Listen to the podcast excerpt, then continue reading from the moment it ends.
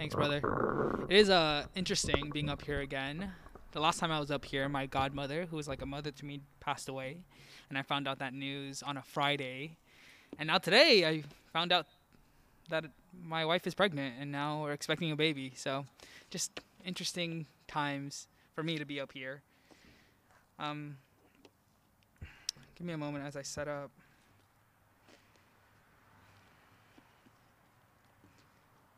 Act justly, love faithfulness, and walk humbly. I mean, these are common phrases you've probably heard from social media or as you browse through the internet. I've heard, I have this exact phrase as a decor in my house right now. Have you ever wondered what the context of this phrase comes from? Or where does it come from? Or what book in the Bible does this phrase come from? Or who's speaking this? Or who are they talking to? Um, if you've never heard this phrase before, what do you think this phrase means? I mean, one thing that really intrigued me during my study of this phrase or this verse um, is how a short, simple, catchy phrase like that can really have so much influence over a person's life.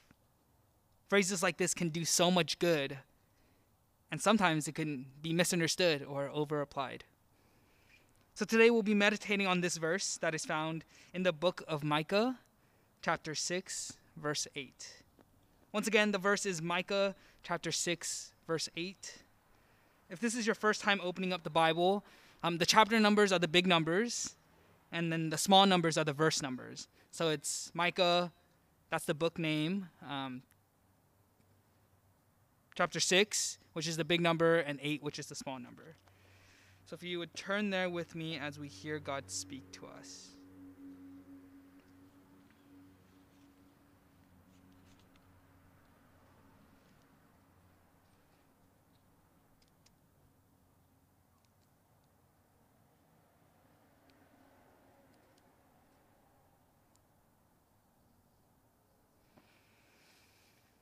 Because man must not live on bread alone, but every word that comes from the mouth of God. Hear God's words as he speaks to us from Micah chapter 6, verse 8. Mankind, he has told each of you what is good and what it is the Lord requires of you to act justly, to love faithfulness, and to walk humbly with your God. This is the word of the Lord. May the word of the Lord dwell richly within us. Let us pray. Father, we are desperate to hear your voice right now. God, give us ears to hear and hearts to receive your word. Father, teach us to be desperate for you. We don't want to grow in pride or arrogance. We want to grow in loving you more and loving your word and your people. In Jesus' name, amen. So, the main question that's going to be answered today that we see in this text is what does God require of you? Once again, the main question that I'm going to be answering today is what does God require of you? There are three things we see in this text that God requires of you. First, to act justly. Second, to love faithfulness. And lastly, to walk with your God. Once again, the first point is to act justly. The second point is to love faithfulness. And the third point is to walk with your God. I mean, to have a better understanding of this verse, let me give you some context. So, Micah is a prophet of the southern kingdom of Judah. At this point, the north and the south have split, and King Uzziah's military victories has brought wealth into Judah, which is the south. So there's a wealthy middle class that's being established, much of which comes at the cost of the farmers. The merchants were exploiting the farmers, and they were becoming wealthy and powerful. God, in verse 10, describes his case against this city. This is verse 10 of chapter 6. He says that they are treasuring wickedness. They are using the accursed short measures and the wicked scales. They have bags of deceptive weights. The city specifically the wealthy rich merchants, they were cheating the poor farmers of their laborers and crops by using scales, weights, and measures that were inaccurate. Verse 12 explains that the wicked and the wealthy are full of violence, and their tongues are full of deception. in verse 6 of Micah 6, we hear that the question that the oppressors begin to question God. They ask the question, what do we have to bring before God? Do we need to bring sacrifices? Do we need to bring oil or 10,000 rams? Or do we need to bring our firstborn as a sacrifice? In chapter 3, verse 11 of Micah, we learn that the leaders are issuing rulings based off of bribes, and how the priests are teaching or mediating between the people for a payment, and how the, pro- the prophets are practicing divination for silver. So, I mean, the, the leaders, the rulers, the priests, all of them are practicing wickedness and they're doing things for finances and wealth. And so, listen to what they say. They say, Yet they lean on God, saying, Isn't the Lord with us? So disaster will never overtake us. The, pressure, the oppressors, the merchants, the priests, the prophets, and the leaders, they think that God is still with them because they are part of the people of God because they still offer sacrifices at times, because they're still moral, God is still with them, and there, no disaster will come after them. They have grown content in just going through the religious motions, and God uses Micah 6, verse 8, as a wake up call, as a splash of cold water, as judgment against them. He tells them exactly what He is requiring of them. He tells them what is good. Look down at the text. Mankind, he, God, has. The word there has is actually past tense. God has already told them what is good and what is required of them. And now he is reminding them and making a case against them with those words. Look back down at the verse. Mankind, so he's speaking generally here, and then he goes into the specific when he says he has told each of you. He's saying there is no excuse. He wasn't just speaking to a crowd or speaking generally, but he was speaking to each one of those in Israel. And what does he say? Look back down at the Bible. He has told each of them what is good. The word good here is the same word used in the creation account. Um, after God created the wildlife, he saw that it was good. It was pleasant. It was agreeable. It was beautiful. The word good is a qualitative word describing the quality. God has told you what is good for you and what's good for those around you. God has told you what brings goodness and beauty. Look back down at the text. And what is it the Lord requires of you? When I think about the word require, I think of what's right and wrong. I think of something that's morally obligatory. It's the right thing to do or it's the wrong thing to do. I mean, God here is giving us three things for Israel to do that is both good and right. So, what is the first thing? We're going to start with point number one God requires Judah to act justly. Notice, notice here that the word is act and not to affirm or to love justice. It's often easier to just affirm or love justice more than it is to act or do justice. In movies, I love it when justice is served. I mean, Christine and I have been watching um, an anime about heroes, and it's just so satisfying to see the heroes beat the bad guys and having the bad guys sent into justice. I mean, I just love it when justice prevails. And if you're anything like me, then you love talking or ranting about TV shows and how we just love heroes winning. But yet, when I do something wrong, I'm not looking for others to act or injust or enact justice on me. Or if justice costs me something, like a promotion or a disapproving eye from the managers, then justice becomes real difficult at that point. And that's what's happening here in Judah. I'm sure the merchants wanted justice if a boy stole a piece of bread from them. But do they want justice when they're using deceptive weights? They might be thinking, well, everyone's using it. Like, can, can God really accuse me of using it if all the other merchants are doing it? Stephen Dubner explains justice as this To do justice is often to help someone in need.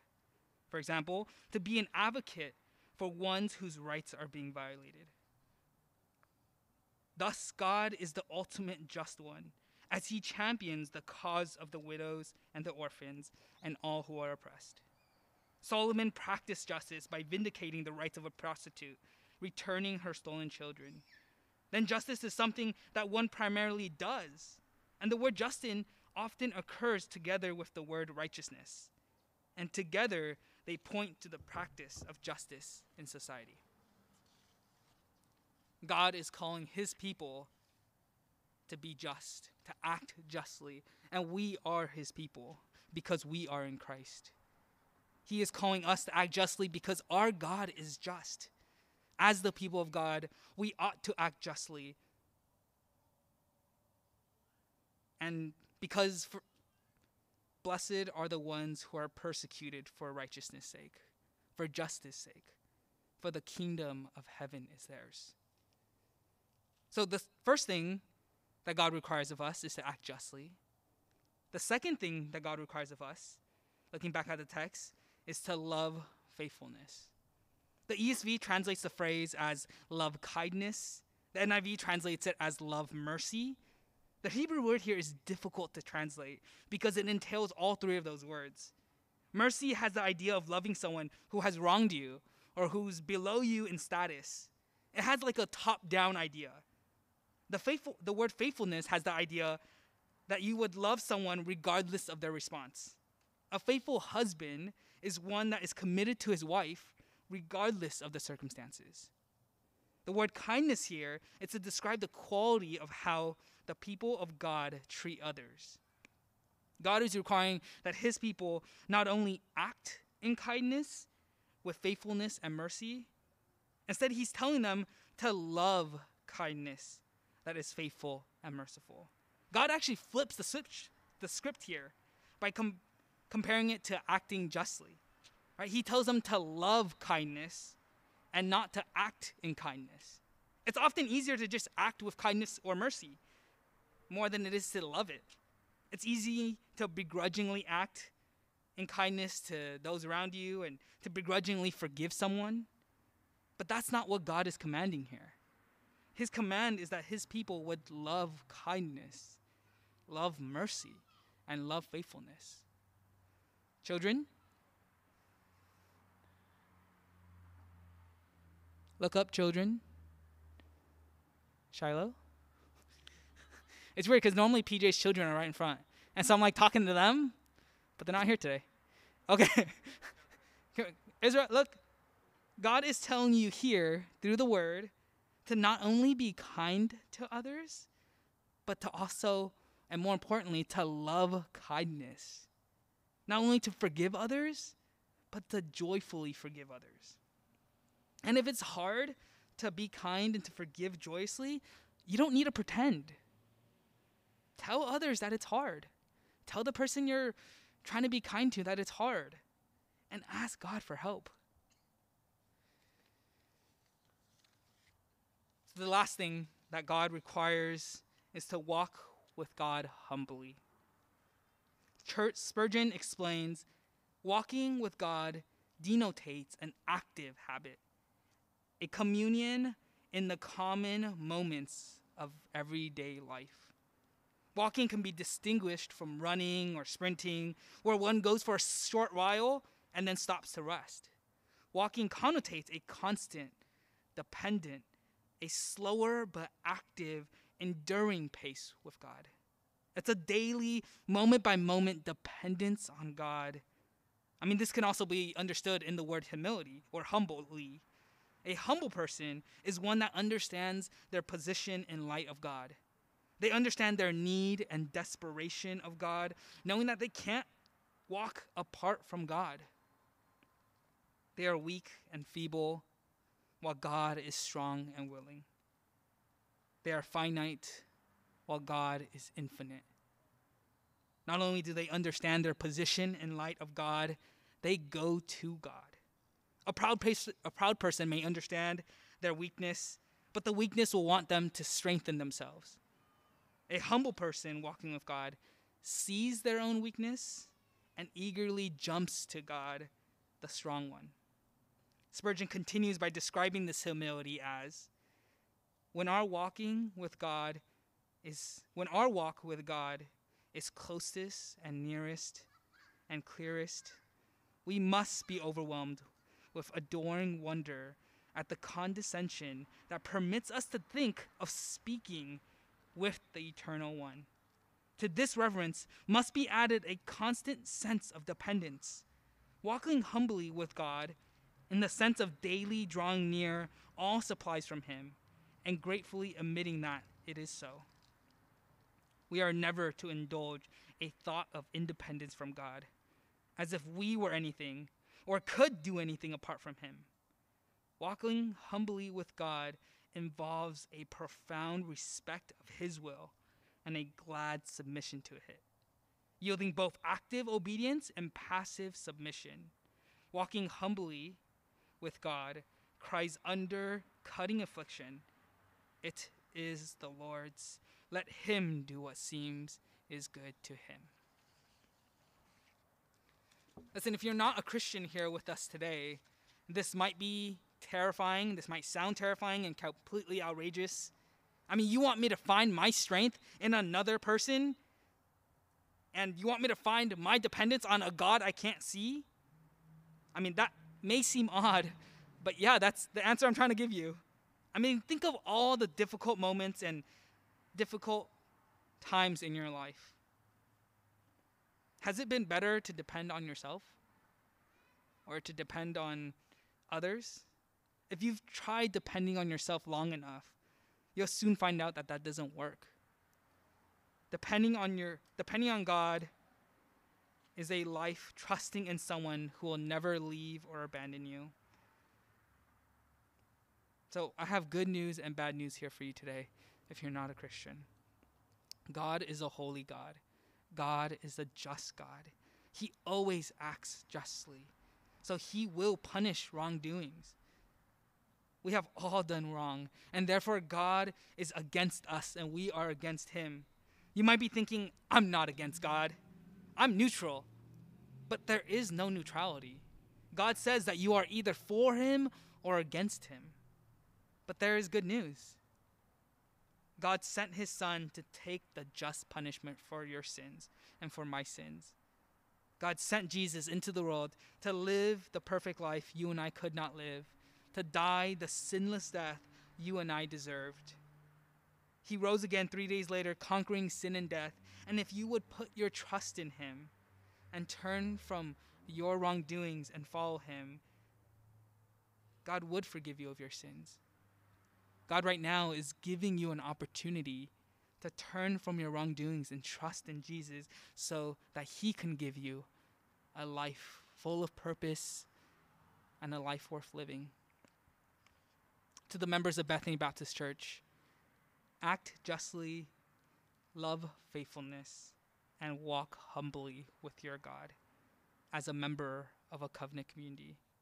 God hasn't designed this to happen alone, but as a part of a body.